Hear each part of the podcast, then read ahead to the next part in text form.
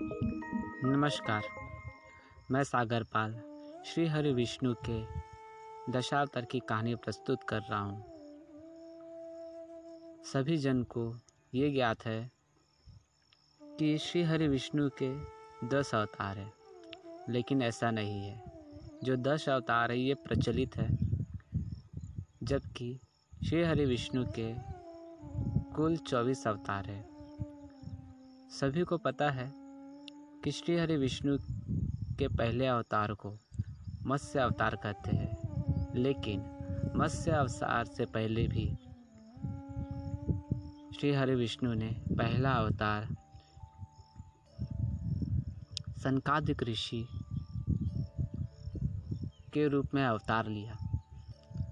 भगवान का प्रथम अवतार सनकादि मुनि है। वे परमात्मा जो साकार है, उन्होंने लीलार्थ चौबीस तत्व के अंडे का निर्माण किया। उस अंडे से ही वे परमात्मा साकार रूप में बाहर निकले।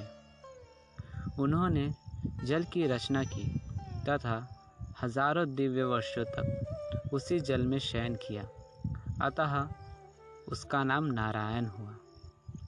उन्हें जब बहु होने की इच्छा हुई, तब वे उठे तथा अंडे के अधिभूत अध्यात्म तथा अधिदेव ये तीन खंड किए। उन परमात्मा के आंतरिक आकाश से इंद्रिय, मन तथा देह शक्ति उत्पन्न हुई।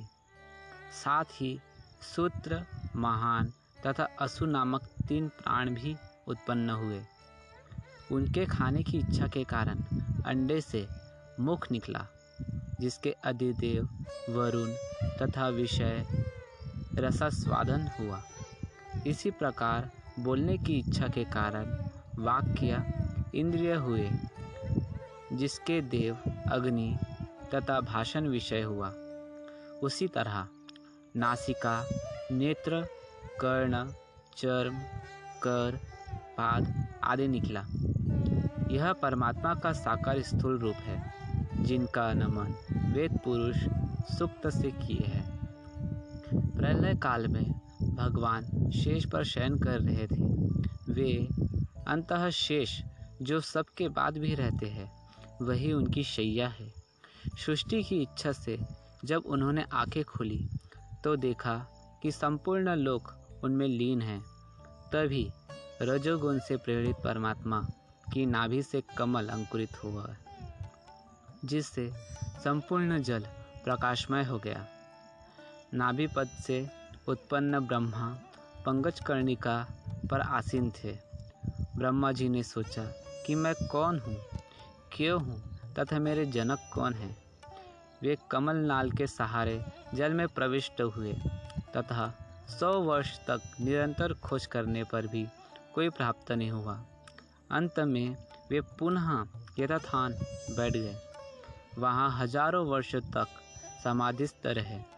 तभी उन्हें पुरुष, तभी उन्हें पुरुषोत्तम परमात्मा के दर्शन हुए। शेष नाग में शयन कर रहे प्रभु का नीलमणि के समान देह अनेक आभूषणों से आच्छादित था, तथा वनमाला और कौस्तुभ मणि स्वयं को भाग्यवान मान रहे थे। उनके अंदर ब्रह्मा जी ने अथाह सागर तथा कमल पर आसीम स्वयं को भी देखा।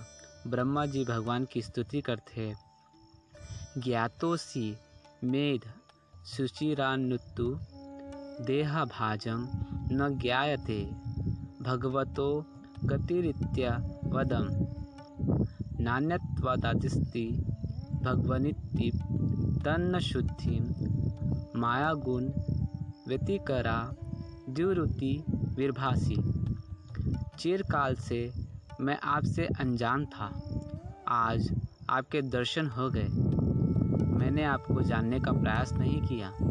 यही हम सबका सबसे बड़ा दोष है, क्योंकि समस्त ब्रह्मांड में आप ही जानने योग्य है। अपने समय समीपस्थ जीवों के कल्याणार्थ आपने सगुण रूप धारण किया, जिससे मेरी उत्पत्ति हुई। निर्गुण भी इससे भिन्न नहीं। श्री भगवान बोले, मैं तुमसे प्रसन्न हूँ। जाओ सृष्टि करो। प्रलय से जो प्रज्ञा मुझमें लीन हो गई, उसकी पुनः उत्पत्ति करो। और भगवान अर्थात ध्यान हो गए। ब्रह्मा जी ने सौ वर्षों तक तपस्या की। उस समय प्रलयकालीन वायु के द्वारा जल तथा कमल दोनों आंदोलित हो उठे। ब्रह्मा जी ने तप की शक्ति से उस वायु को जल सहित पी लिया। तब आकाशव्यापी कमल से ही चौदह लोकों की रचना हुई। ईश्वर काल के द्वारा ही सृष्टि किया करते हैं। अंत काल की सृष्टि दस प्रकार की होती है। महत्वा, अहंकार तन्मात्राएँ इंद्रिया, इंद्रियों के अधिष्ठता देवता है। पंच पर्व अभिद्वम तम, मोह, महामोह तामिस्त्र अंध तामिस्त्र ऊपर उक्त छह सृष्टिया, प्रकृति सर्ग कहलाते हैं। स्थावर तिरक मनुष्य, ये विकृतिक सर्ग कहलाती है। इन सृष्टियों से ब्रह्मा जी को सृष्टि न मिली। तब उन्होंने मन में नारायण का ध्यान कर मन से दशम सृष्टि सनकादि मुनियों की थी, जो साक्षात भगवान ही थे। ये सनकादि चार, सनत सनंदन सनातन, सनत कुमार नामक महर्षि है। तथा इनकी आयु सदैव पाँच वर्ष की रहती है। ब्रह्मा जी ने उन बालकों से कहा कि, पुत्र, जाओ, सृष्टि करो। सनकादि मुनियों ने ब्रह्मा जी से कहा, पिताश्री, क्षमा करें। हमारे हेतु हमारे हेतु यह माया तो अप्रत्यक्ष है। हम भगवान की उपासना से बड़ा किसी वस्तु को नहीं मानते।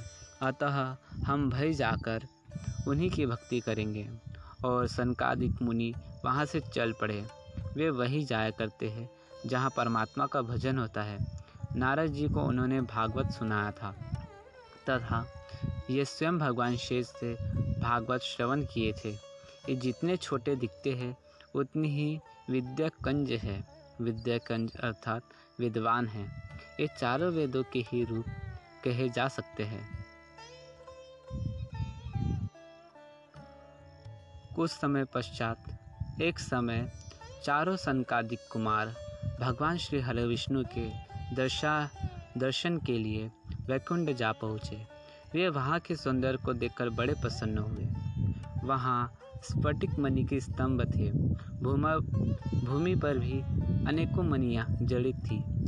भगवान के सभी पार्षद नद, सुगंध सहित वैकुंड के पति का सदैव गुणगान किया करते हैं। चारों मुनि छह ओड़ियों लांग कर जैसे ही सातवीं ओड़ी पर चढ़े, उनका दुष्टिपात दो महाबलशाली द्वारपाल जय तथा विजय पर हुआ।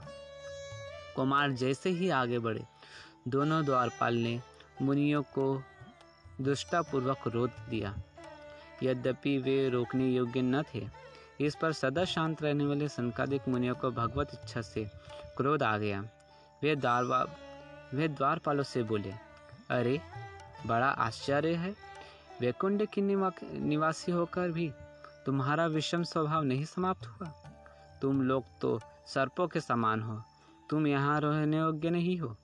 अतः तुम नीचे पृथ्वी लोक में जाओ, जो कि मृत्यु लोक है।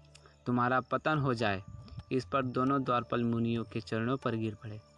तभी भगवान का आगमन हुआ। मुनियों ने भगवान को प्रणाम किया। श्री भगवान कहते हे ब्राह्मण ब्राह्मण सदैव मेरे आराध्य है।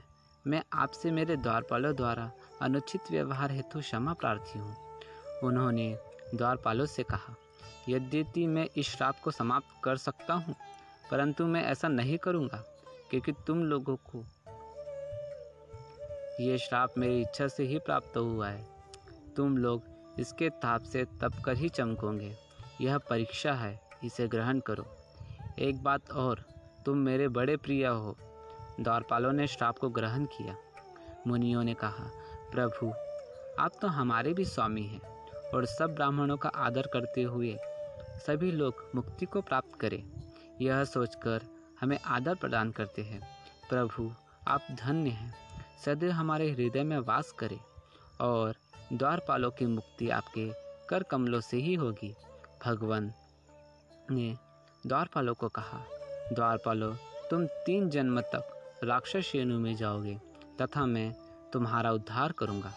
इसी श्राप के कारण ये दोनों द्वारपाल तीन जन्मों तक राक्षस बने। प्रथम जन्म में दोनों ही हिरण्याक्ष तथा हिरण्यकशिपु बने।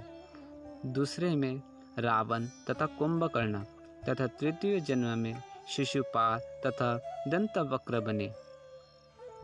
इसी के साथ प्रथम अवतार श्री हरि विष्णु के प्रथम अवतार सनकादिक ऋषि के रूप में समाप्त होती है। धन्यवाद।